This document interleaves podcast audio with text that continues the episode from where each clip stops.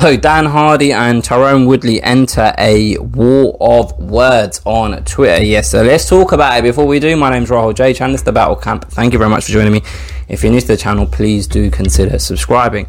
All right, so I've noticed, right? I've noticed Dan Hardy uh, address Tyron Woodley in a derogatory manner um, over the last couple of weeks.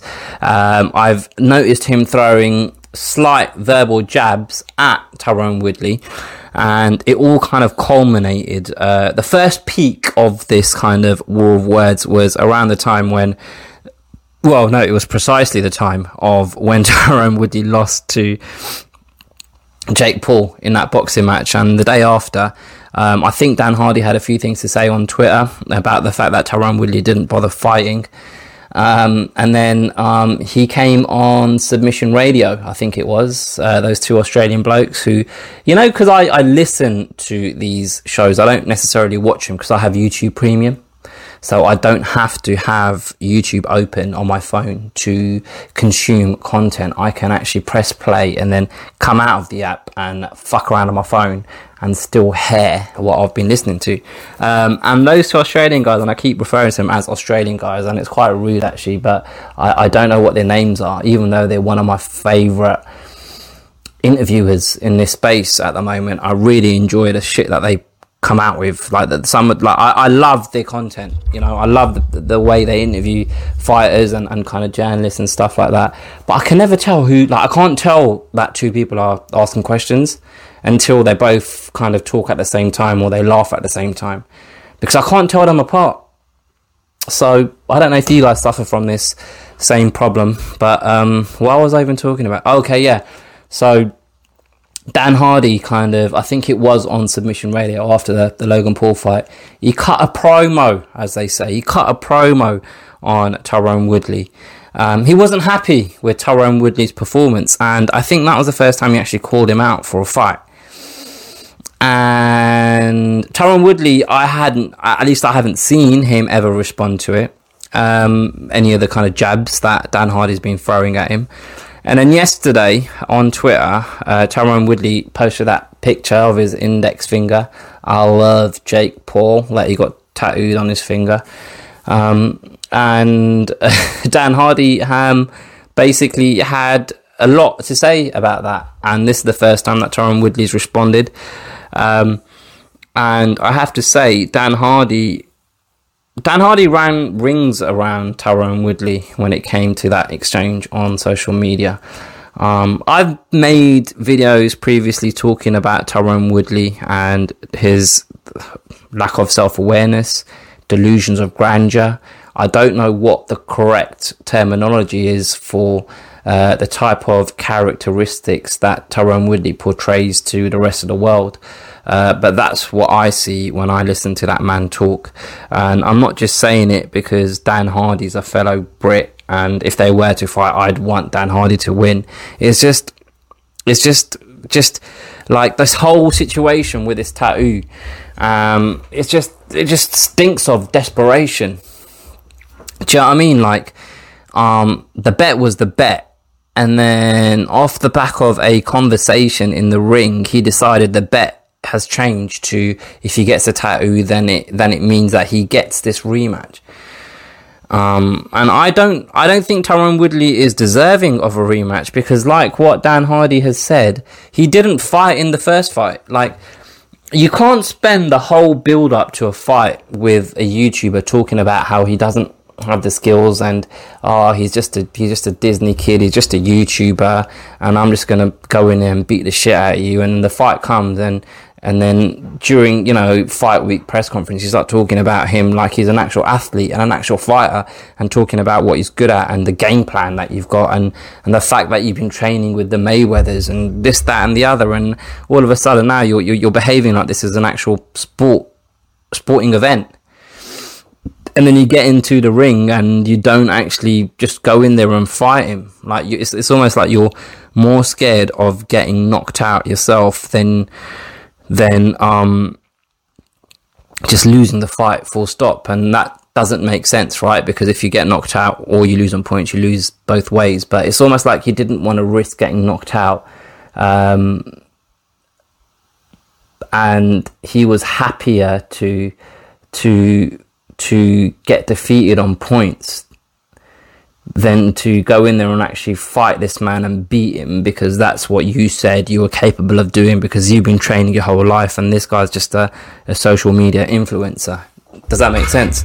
I think it kind of makes sense.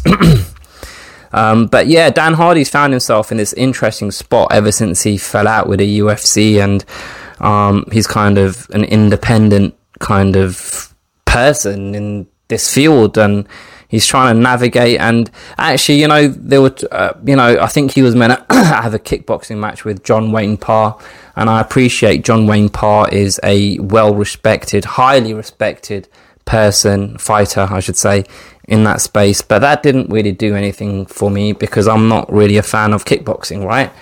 So for me, it was a bit kind of underwhelming if Dan Hardy is going to come back and fight.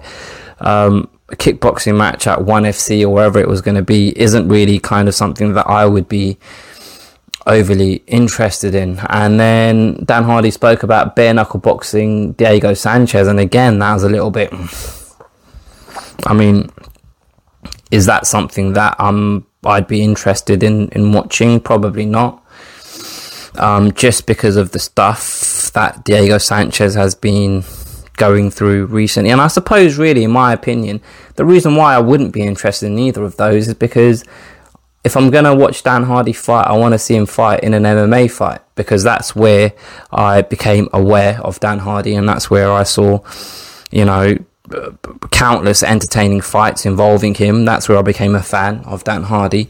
And I think now we finally have a viable dance partner. And I, I, what I would hate is if they do end up fighting, but it happens in the in the octagon. Sorry, not in the octagon. That would be an MMA fight. It in the boxing ring. Because then it's a bit like, well, I mean, you've got a guy that challenged for the belt, and you've got a guy that was actually champion. Um, both fought in the same weight class. Um, in a sport where you both operated at the highest level. But what we're going to do is we're going to fight each other, but we'll do it in this other sport over here. It wouldn't really make sense to me personally, just as a fan, right? Um, especially after how Tyron Woodley performed uh, in that boxing match against Logan Paul. Um, but yeah, interesting because these are two free agents, and this is a fight that they can almost sell to a promotion.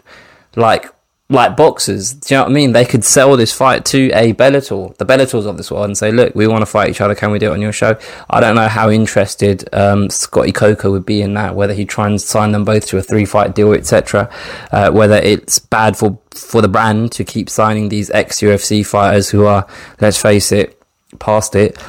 Um, I don't know, man. Um, I don't know whether there's enough money in this fight for them to just put on an independent MMA show. Uh, whether they could go to a ONE FC and fight there, but in an MMA fight, I don't know.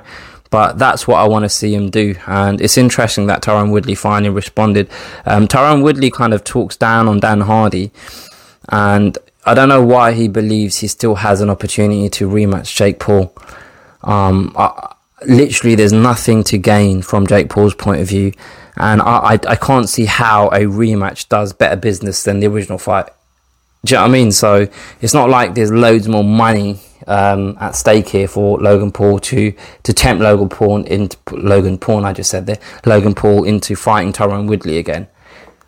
Like th- th- there's no kind of there's no compelling reason, in my opinion, for Logan Paul to. I keep calling it Logan, but it's Jake Paul, isn't it? That's how familiar I am with these boys. It's Jake Paul. I think have I been saying Logan Paul throughout this whole fucking video? Have I? I hope I haven't. I hope I haven't. But every time I've said Logan Paul, what I meant is Jake Paul. So apologies. But the point I'm trying to make is there's no compelling reason in my mind for Jake Paul to want to fight Tyron Woodley at this point. Because the first fight, or the, the time they fought, wasn't entertaining. He's already won. Um, I can't see how a rematch makes Jake Paul more money the second time around. Um, and Tyron Woodley is almost just begging for a rematch because he knows that's where he's likely to earn the most money. Um, and the fact that he's walking around talking about how he thinks he won the fight, I don't know, man. But that's just Tyron Woodley for you guys, I suppose. But anyway, that's my thoughts on Dan Hardy and Tyron Woodley's social media beef. If you've uh, um, been watching it with a keen eye, the same way I have, please feel free to leave your thoughts below. Uh, leave your thoughts below about what I've said in this video. Um, if, you, if you haven't already, please do subscribe, like, share, all of that good stuff. I'll catch you guys next time.